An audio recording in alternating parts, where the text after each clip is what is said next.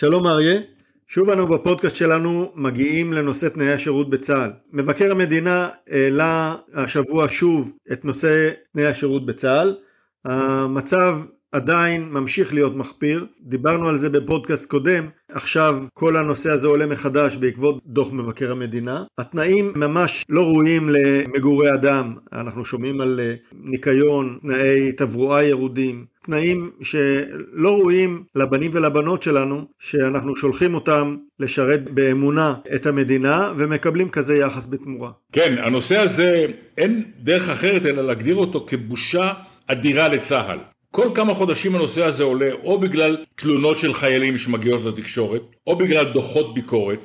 לא ברור לי למה צה"ל לא יכול להסדיר את נושא המזון, המגורים של החיילים בשירות סדיר ובמילואים, לתת להם תנאים בסיסיים. ראינו סרטים שצילמו חיילים של עכברים וג'וקים באוכל. בדוח מבקר המדינה התגלו תקלות חמורות במגורים של החיילים, גם של המילואימניקים, גם של הסדירים. אין מספיק מזגני אוויר.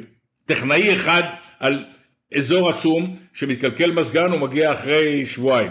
גם בנושא של טיפול רפואי חיילים מחכים לפעמים עשרה ימים ושבועיים כדי לקבל טיפול רפואי. אני מכיר מידע אישי בת של חבר שנאלצה לחכות כמעט חודש לטיפול רפואי, בעקבות זאת היא עשתה את מאמצים והשתחררה משירות צבאי. לא ייתכן שצה"ל לא ידאג לדברים הבסיסיים. לא מדובר פה על מערכות אלקטרוניות, על מטוסי חמקן, מדובר על תנאי מחיה ותנאי סביבה סבירים. היה עושה טוב הרמטכ"ל אם פעם בחודש היה אומר לנהג שלו, בלי להודיע, קח אותי לבסיס בדרום או בצפון, להגיע לשער, להיכנס למטבח בעצמו, להיכנס למגורים ולראות במו עיניו את הבלגן, את הברדק. כי עד שזה מגיע לשם, אחר כך צה"ל מספר, תיקנו, לא תוקן, לא טופל, סיפורי סבתא. אני שומע את זה מחברים שלי, שהבנים והנכדים משרתים ביחידות, גם סדירות וגם במילואים, על תקלות נוראות שחוזרות על עצמן.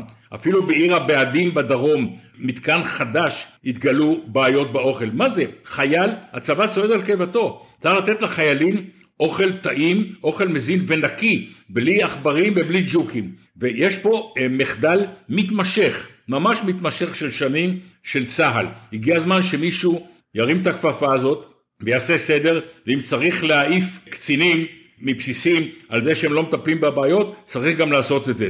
אני חושב שהצבא צריך uh, לנקוט בדרך אחרת לחלוטין. מה שקורה עד היום זה מכיוון שלצה"ל יש מאגר גדול מאוד של uh, מלש"בים, של uh, משרתים בסדיר, לא בהכרח קרביים, אבל יש מספיק צעירים וצעירות שמגויסים ויכולים לשמש בכל מיני תפקידים, והצבא מטיל עליהם לנקות את המסדרונות ולנקות את השירותים ולהכין את האוכל ולטפל בכביסה וכל הדברים האלה. למעשה, במערך הסדיר, שהוא לא המערך הקרבי, אין שום צורך שהחיילים יבצעו את התפקידים האלה. תפקידים כאלה כל חברת שירות יודעת לעשות. חברות קטרינג עובדות במפעלים ובחברות הייטק ומספקות ארוחות. אין שום סיבה בעולם שישב בן אדם וירוויח משכורת קבע כדי לבשל אה, ארוחות צהריים ובוקר. בסופו של דבר חברת ההסעדה יכולה לעבוד שם, להתחייב לרמת שירות ראויה, ובמידה והיא לא עומדת ברמה הזאת, פשוט להעיף אותה ולקחת חברה אחרת. ככה עובדים בשוק הפרטי, ככה עובדים בשוק המוסדי, וככה גם צה"ל צריך לעבוד. לגבי ניקיון, אותו דבר. במערך הקרבי, כמובן שלא אי אפשר לדרוש מחברת הסעדה שתדאג ליחידות שפרוסות בשטח. שם כמובן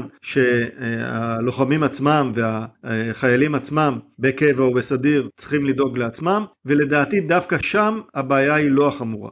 אני חושב שהכיוון כאן, במקום ללכת ולהעיף קצינים שלא עושים את זה נכון, הוא פשוט לפטר את כולם ולקחת חברות שירות שיעשו את העבודה הזאת הרבה יותר טוב, ולדעתי גם בפחות כסף.